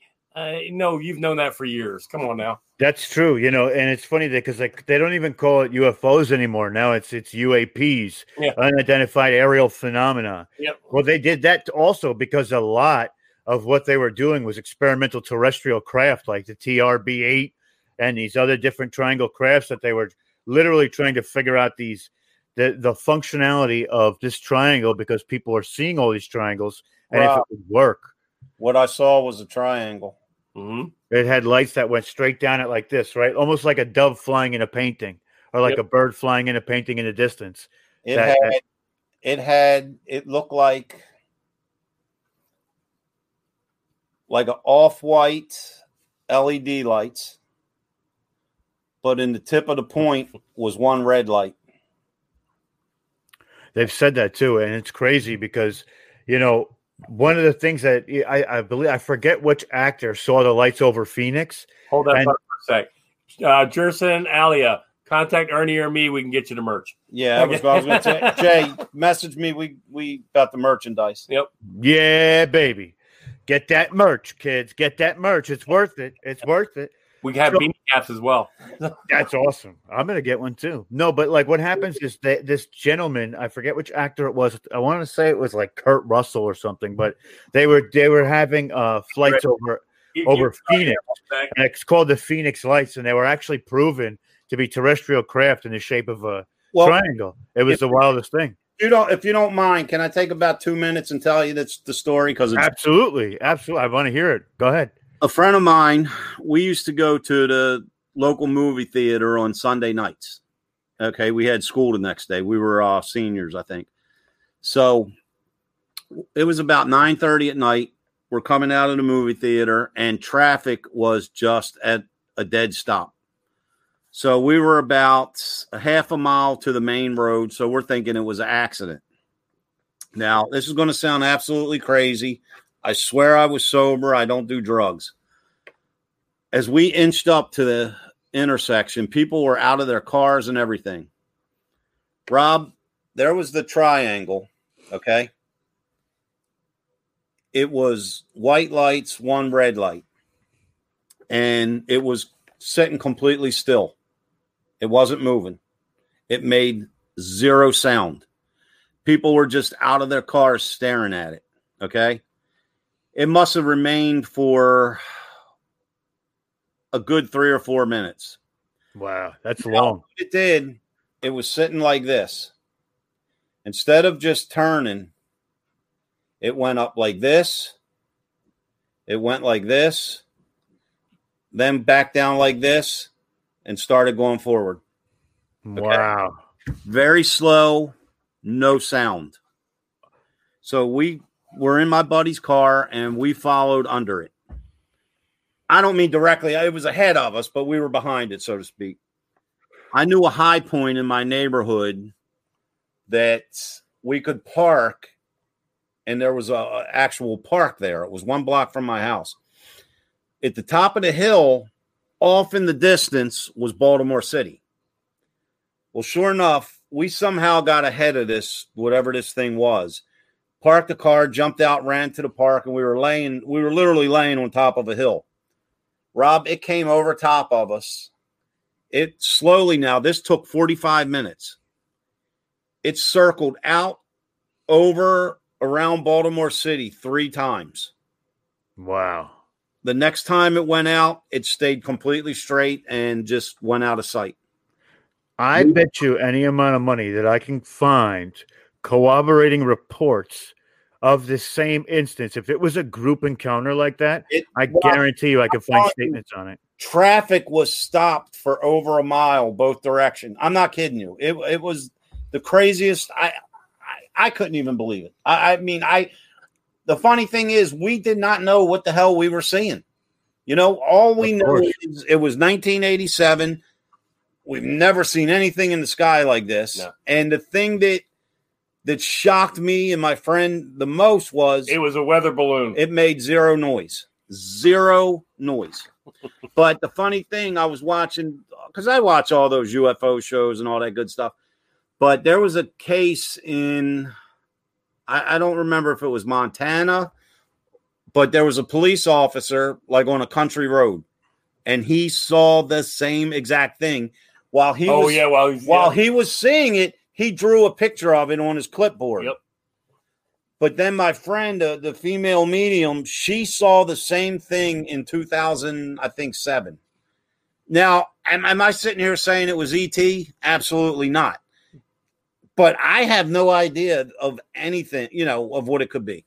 No, absolutely. uh, You know, with the with the zero sound, there has to be some kind of I don't even know. It had to be like a zero point reactor in it or some kind of anti gravity field because if there's an anti gravity field, it'll actually, excuse me, it'll take the sound away. The sound will be on the inside of the And field. The funny thing is, like I said, the way it maneuvered, you would think if it's just hovering and it wanted to go straight, it would just go like this and go straight. But it went up this way, back down, boom. That's And- because rotating inside of that field is easier when you're skipping as opposed to Yeah. flat nosing it this way. The, And- the, the proportion way is like it, it's weird the way that they work. the sad thing is, you know, with it being, you know, 1987, there what nobody's coming out of the movie theater and got their camera with them, you know, and that's the only way Right. you capture things back then was with a camera. You know, it wasn't video, you know, all that. all But the phones and everything. the thing that that kind of made me realize I wasn't crazy was the traffic jam because I actually got in trouble. It was a school night, and and my parents were strict, man. You know what I mean? And then you're going home telling them that story. They're like, "Yeah, well, right." I was, Yeah, I was so damn, I was so damn late getting home because not only the traffic jam, but then we decided, hell with it, we're going to follow this thing. So I, you know, I didn't get home till after midnight, and the movie let out like nine thirty. And what was I going to tell my mother? Like, yeah, we were following a UFO. UFO. Yeah, But that that's wild. I love those stories. You know, one of my favorite stories of all time for UFOs, and it's it's kind of like yours, but it's a little bit different as well. This young kid was it must have been about 1934, 1935, lived in the middle of the country, somewhere between Kansas and Oklahoma. He lived on a farmhouse, and he came out in the morning and looked to his left. The field's out in front of him. He looks to his left and he sees uh uh not like a triangle, but it was like a square type of craft, and it's landed now, right? So he's looking into the glass of this of this ship, and he sees a human dressed in all silver. And the guy sees him, and they make eye contact, and then he hides behind the console. He turns back to get his father, turns back around, and is gone. So it may not even be extraterrestrial. It may be uh, cruising through the path of time as opposed to, you know, out there or here. And one of the things that I believe when it comes to time travel is that when you skip either forward or backwards, you're not in the same timeline anymore. You've Well, gone to a different one. Well, look at it like, and this this is really, I mean, this is really far fetched, but think of it this way: you know, people have visions of spirits and you know religious icons from the biblical days. You know, people see uh you know horse-drawn carriages and stuff along those lines in the spirit realm. What if What's to say back- that a, a, a flying saucer can't be paranormal in some sort of spirit realm? Yeah, Right. from the future looking backwards, and we happen to see them in the look? Right. Uh, what's to say that, that like here's the other thing that, that that could be a possibility. And it's a little far fetched, but just like there's a medium who can see the spirits and the other people can't, there's certainly certain people who can see those UFOs and other people can't. It could be exactly the same justification as there is for entities, which is a wild thing to think about, which is why some see it and some don't. I think the whole time parameter, whether you're talking about energy, spirits, ghosts, UFOs, I, I think the whole time parameter thing plays a very big part in everything that everyone experiences. The, the thing is, though, they say time is linear. Only reason why we're saying time is linear is we only know it moves forward. You know, eh, that's all we can adjust from from our knowledge. We haven't discovered or may not know about yet how to look backwards and forwards. Let me let me uh, let me ask you this, Robin. I'm, by no means am I putting you on the spot with a No, question. No, man, I'm good. Hit me I- with it. I Hit me do. with it. Hopefully, this will make sense. You said you like EVPs. Mhm. What's every investigator say? When you ask a question, wait like 20 seconds. That spirit might need that amount of time to muster up the energy to provide you with a response. What if, because of the time difference, the time parameter, what if that 20 seconds is actually how long it takes your voice to cross over to get to that spirit? That's that that is a, is a really big possibility. Or considering that once you cross over to that side, time of uh, I guess would be infinite at that moment. So therefore, like it, it's almost like when a computer uploads or downloads. Mm-hmm. You know, it has to transfer the file between the wire and the units. So now that burst of energy coming out of your mouth ends up transferring energy so they can actually hear it in the way that they would nor like normally on that Just side. something to think about. What if we're the EVP to them who are answering in their time? We definitely are. We definitely are. You don't We have to be. realize how much evidence Dave and I have with a delay on it. Yep. Seriously, like you know, from flashlight tricks to you know, to a, a, a Phasma box, Yep. uh, Echo Vox, EVPs. You know, there seems to always be some sort of Delay. delay. Well, here's the other part of that too. Is let's say that there is a veil, right? Mhm. There has to be weak points in the veil for that burst of energy to pass through. So it has to run along the veil until it finds that, and boop, there it goes in. Go through. Yep. That as well could be one of the possibilities. There's It definitely has to do with that. out there, and that's what I was saying. Back to we're in our infancy at this point. There are so much more until we can figure it out physically, metaphysically, and, and spiritually. There, were you know, and and that's why I like so many of the ghost teams that are showing the stuff that are going on. You know, Nick Groff. I, I, I love you know you know I love all the shows, um, and because they're they're trying different experiments and trying different equipment. and this this goes right along with what Dave was saying. Um, two public events ago, we the last two investigate public investigations we did, we were at the same place. Dave was a floor above Oh. me, and he was running a Phasma box. Well, I was doing some EVP work. I was asking questions.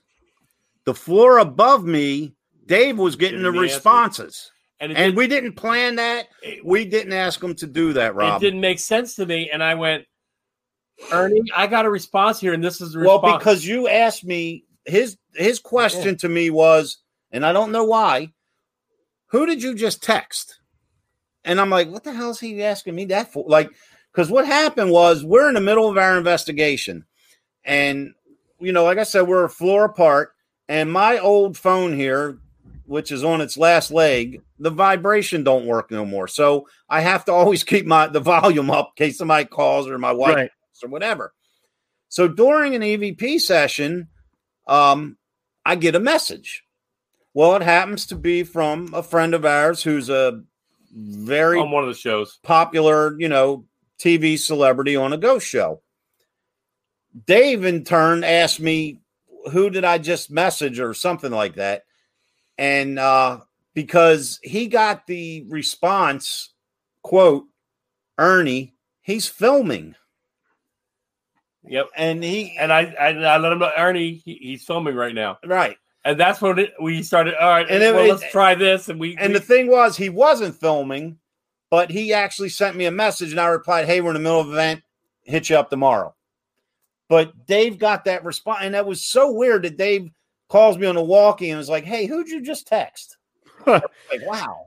It's pretty crazy. Maybe Dave was closer to the actual hole in which that would pass through, or there was, like I said, maybe there's this mo there's points, and I, I this could be possible too. Is there's these points right where these portals are, shall we say, Yep. and that's why some places are more active than others because things are pouring in and out of these these spots, and I think that that there's definitely, and, and- and that's where EMF comes in too.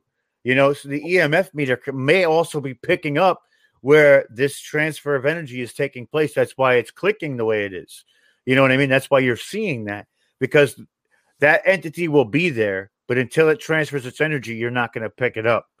Yep. And see, that's why I love K2 meters. That, that they're one of my favorite tools to use. The reason why is a lot of people don't know. Everybody's like use trying to can you make the lights go up? They don't realize what a K2 meter is. A K2 meter is actually an electrician's tool. It is Yep. not a paranormal tool. And it's made to find your electrical leaks. And the higher the, the leak you find, the more light you get. Well, if you're in like a place like Haldeman Mansion, all the way up in the attic where there's no electricity, and it's pegging out with no electricity around you, why? Sure. We have a video our, YouTube channel. Uh, it was taken by Dream Dreamer Weber while we were doing an investigation there. Mike's in the doorway behind us. We actually had taken a thermal and it was 58 degrees or 53 degrees. I'm sorry, 53 degrees. And as we're talking, a REM pod started answering our questions for like 17 minutes. The temperature went down to the point where you could see your breath coming out and it felt like somebody was stabbing you with ice Wow. at the end of it, you could feel the whole thing move. Now Mike was out in in, in a doorway. He was wasn't with the He session. couldn't hear what we were saying. and he said, "Whatever you guys are talking with just blew by me." And literally, the temperature went from 32 degrees, 32 degrees back up to 53 degrees. Maybe that cold is when it, it goes through those spots. Yep. There's like this residual effect to them that's this chill because they are passing from one side to the other. and you have to And that energy produces that cold. for them to interact with us, they have to draw from the natural Energy, energy in the air, Yep. which automatically is going to make it cold. Yep. Or draw from you, Yeah. which is making you colder because you're they're sapping you a little bit, you know? Absolutely. That's But- wild. Oh, cool because like literally, you know, when we metered it, it went down to 32 degrees. You could actually see your breath up there. Now there's 20 people up in this attic, It should have gotten hotter. so it should have gotten hotter, not colder. And it went from 53 down, degrees down to 32 degrees. We metered it, and you hear us talking on the video. Everybody's going, "It's getting cold in here." Oh my god, it's cold! and you know, everybody you can hear everybody in the group saying it's cold. And as we're talking, you can Wild. actually see the breath coming out. And when it left, you hear Mike in the background going, "It just blew by me," and it literally That's wild. went right back up. And there's no bigger skeptic than Mike. yeah, King, Mike so- King's the biggest skeptic. yeah, he's the the biggest skeptic you'll ever meet. Right now, now this leads me to the question that I ask everybody that's in paranormal. Ernie, I think I've asked you this already, but I'm going to ask you to answer it again. Right, and this is a kind of like a multi-part question. What do you feel? Why? Uh, I'm going to let me phrase it right. What do you think these entities are? Why do you think they cross over? And what exactly is happening when they cross over? I'll keep it as brief as I can. I feel when a person passes away, scientifically, it's known as energy. To me, being a Roman Catholic, it's their soul. Mhm. I feel that for whatever reason, some folks have trouble finding the light, crossing over into paradise. However, once they cross, I feel they can come back. Absolutely. Now, from that standpoint, they could come back for many reasons. They miss you, they miss something, they miss life, they miss their house, whatever. I don't think they come back, like I, I said on your other show, I don't think they come back just to walk around the mall. There's a reason. As investigators, it's up to us to help that spirit fi- and figure out that reason for them, help them and guide them with it. You know what I mean? Um, I think spirits can see impending doom. Okay. Um, they may just want to come back to comfort you, to to uh protect you. with, with that part of it, you know, to me, being a lay minister, you know, my opinion, this is my personal opinion. If you cross over to heaven and you're you're in paradise, what is paradise to you? God wouldn't just say, "Come sit next to me," and this is this is you're, you're done here. God's going to look at you and go, "You want to see your family, you want to see your friends, you want to watch your, your grandchildren grow." He's not going to just hold you in a place in a like a prison there. Right. He's going to let you come back Right. and visit your, your kids, your grandchildren, your great grandchildren, and watch and learn until the final judgment day. right. I mean, I think that makes a lot of sense, and there's no wrong answers to this. But and I, and I agree with you.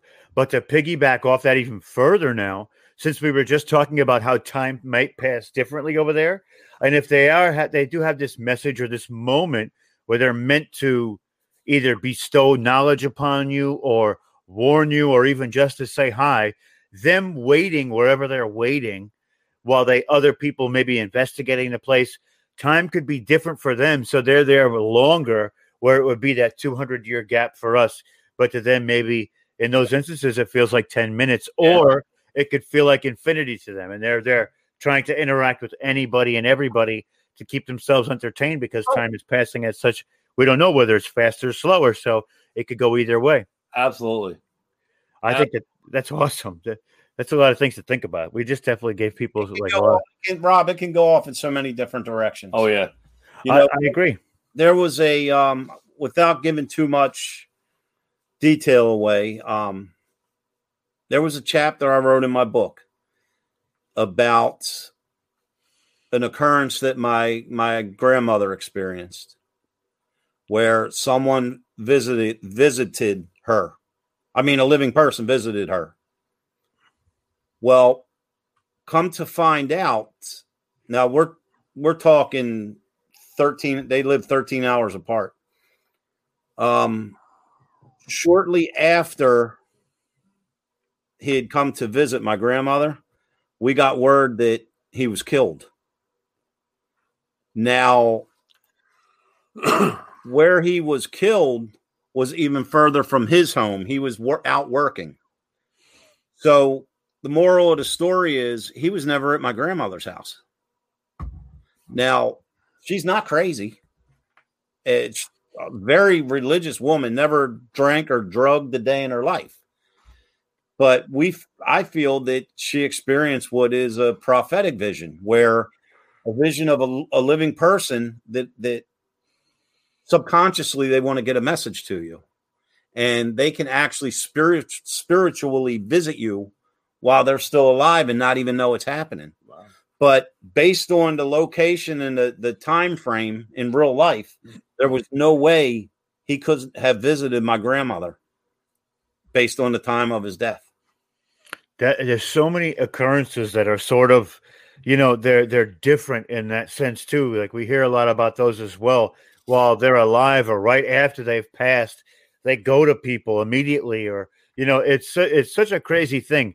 And you know that leads me to one of the other topics that we were going to talk about tonight.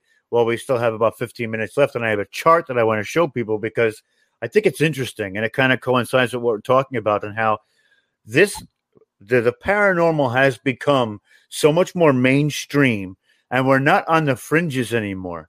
So now that we're on on the fringes anymore and with these groups on facebook and these podcasts we can find a lot of like-minded people in these groups where we can do what we did tonight which was where we could piggyback off each other and speculate on what is really going on there. So and it's crazy because you know there's so many different we'll say that there are conspiracy theories that are probably conspiracy fact we just haven't proven them to be yet.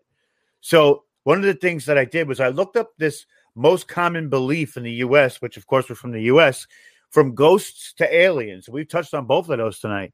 And basically what they did at chapman university is they took 1207 random people across the united states and they found that most common parallel belief among participants was the belief that ancient civilizations like Atlantis existed, with 55% agreeing strongly or just agreeing.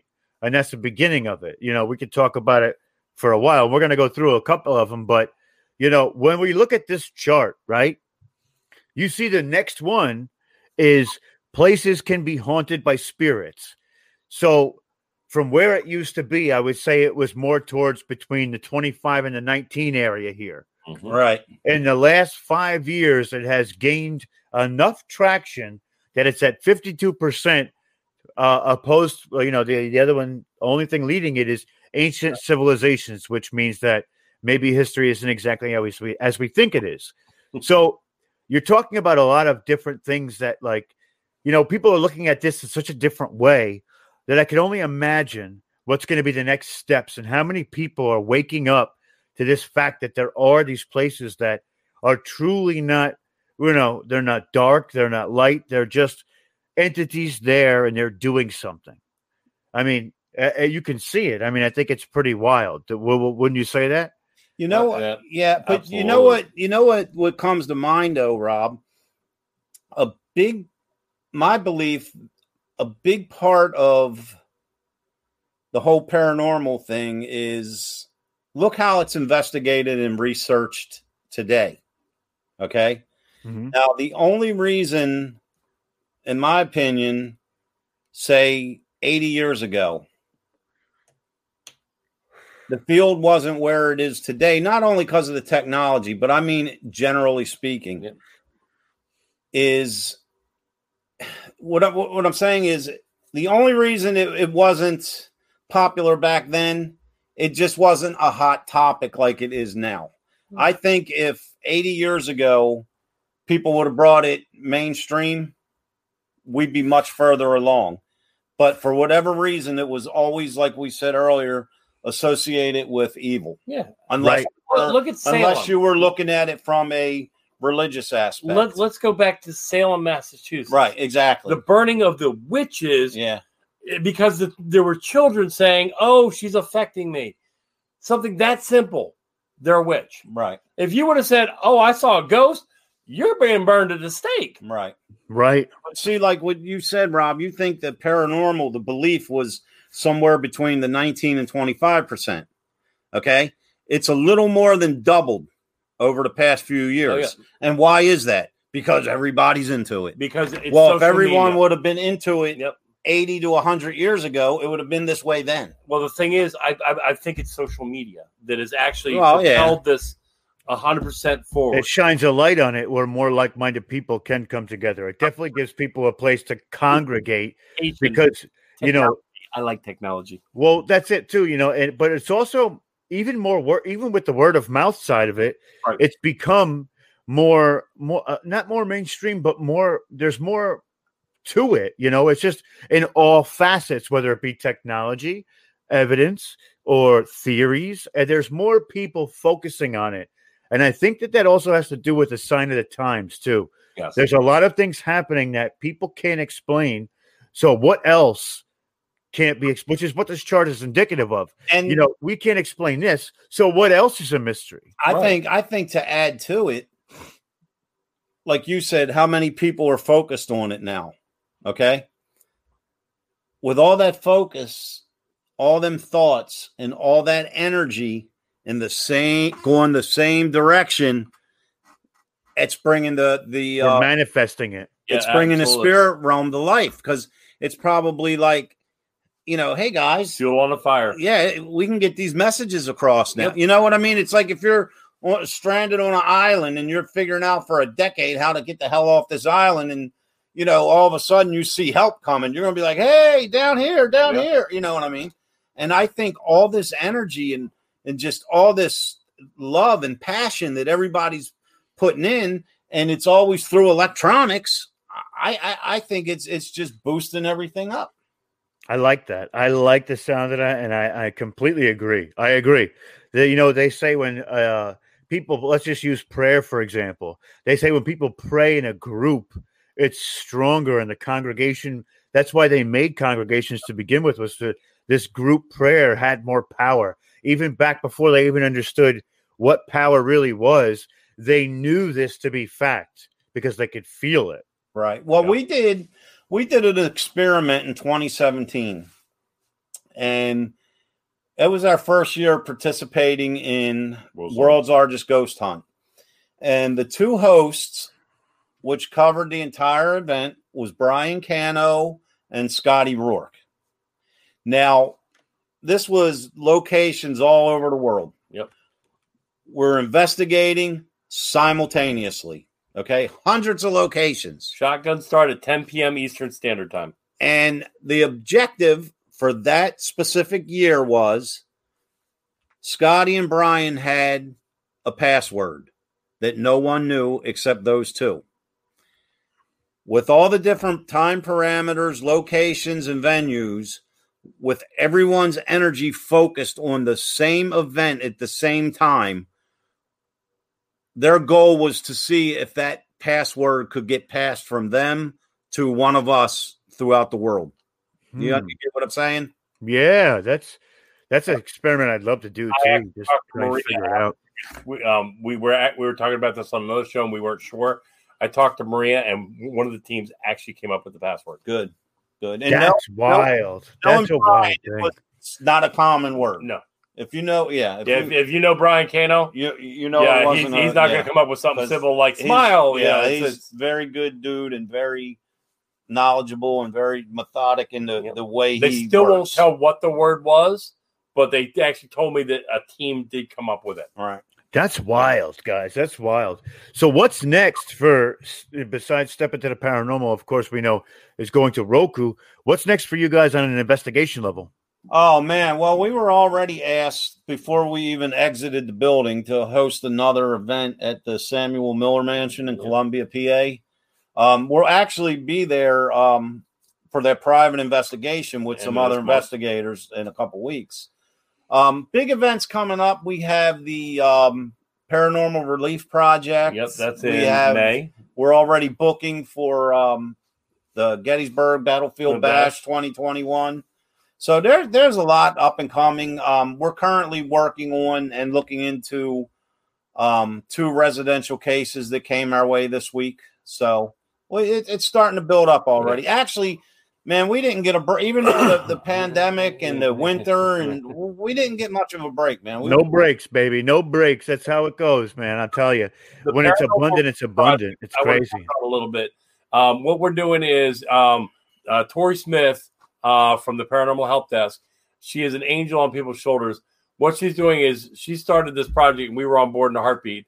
But we've gotten venues all across the United States, and this is specifically free ghost hunts to those who are on the front lines, the first responders, doctors, nurses, police, fire, ambulance, all that.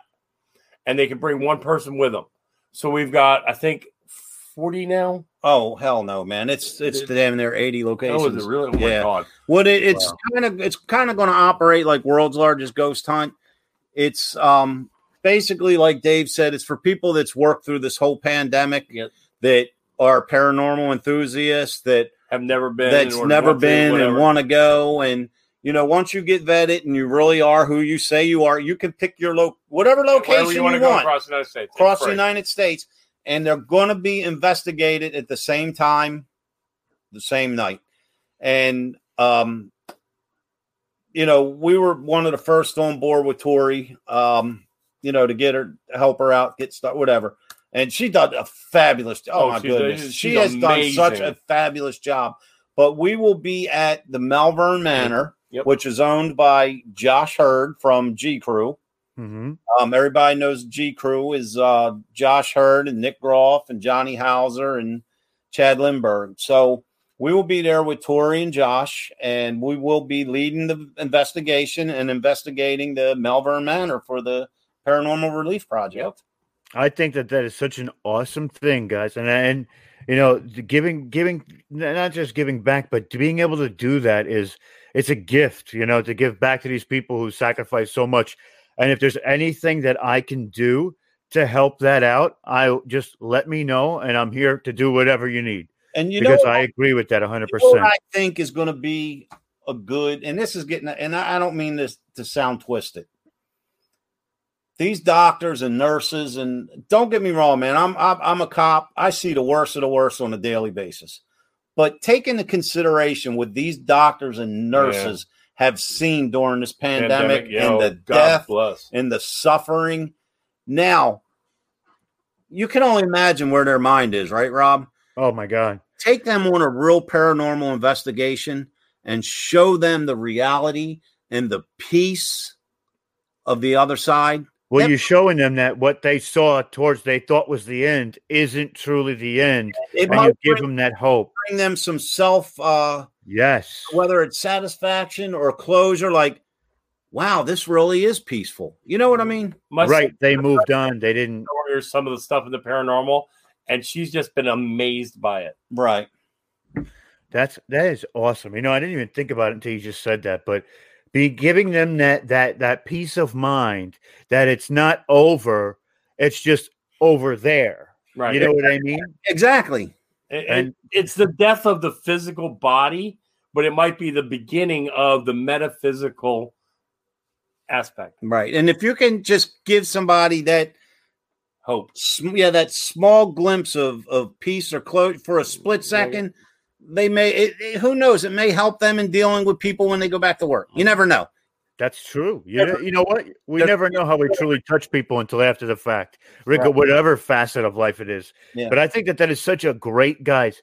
That is such a, an awesome thing to help these people out and give them that. That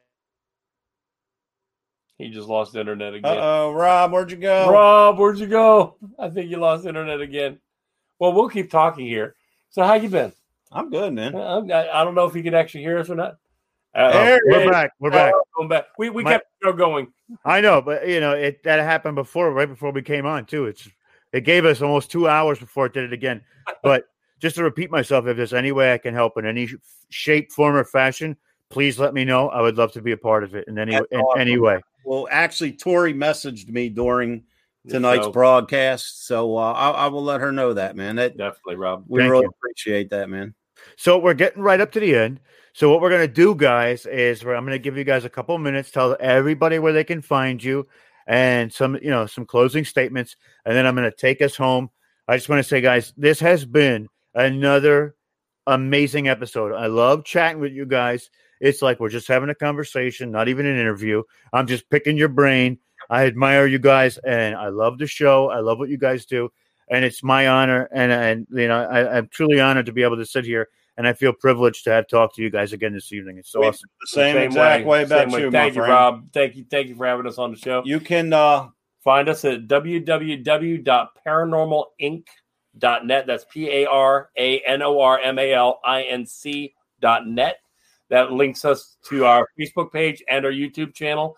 It also has, uh, if you need to message us, uh, it has a way to get in touch with us on there as well. Email, text, phone number, phone number, yeah. everything. We we have a, a phone number you can call you can call us if you need us. Yeah. Yep, and it, it'll actually send a message to both of us at the same time.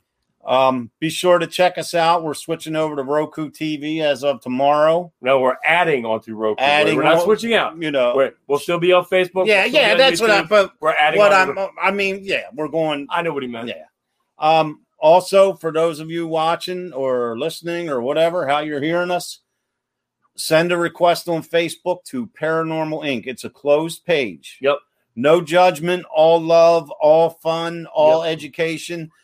Feel free to come on there and post away, Post away. man. All your Whatever you evidence. If you have a podcast, if you Yep. have a story, that's what it's for, man. It's one love, it's unity, and it's to bring everyone together in the paranormal. Yeah, only reason why we keep it as a closed page is there's a lot of people out there that just spam accounts, and that way, you, you if you created one yesterday, guess what? Most likely you're not a real yeah, account. so just find all it is. Paranormal Inc. It's Yep. you'll see it's right Dave, on our webpage. you'll so- see Dave and I's mug on there. Just uh, send us a, Yep. a request.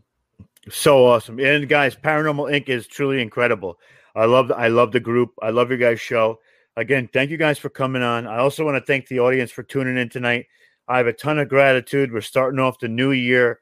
Truly amazing. And I love all you guys out there. And and Melinda's out there watching us too. She's she was just live doing readings. Love you, girl. And uh, dude, I love you guys too. And I know I, I I can't wait to bring you guys back on and have another conversation.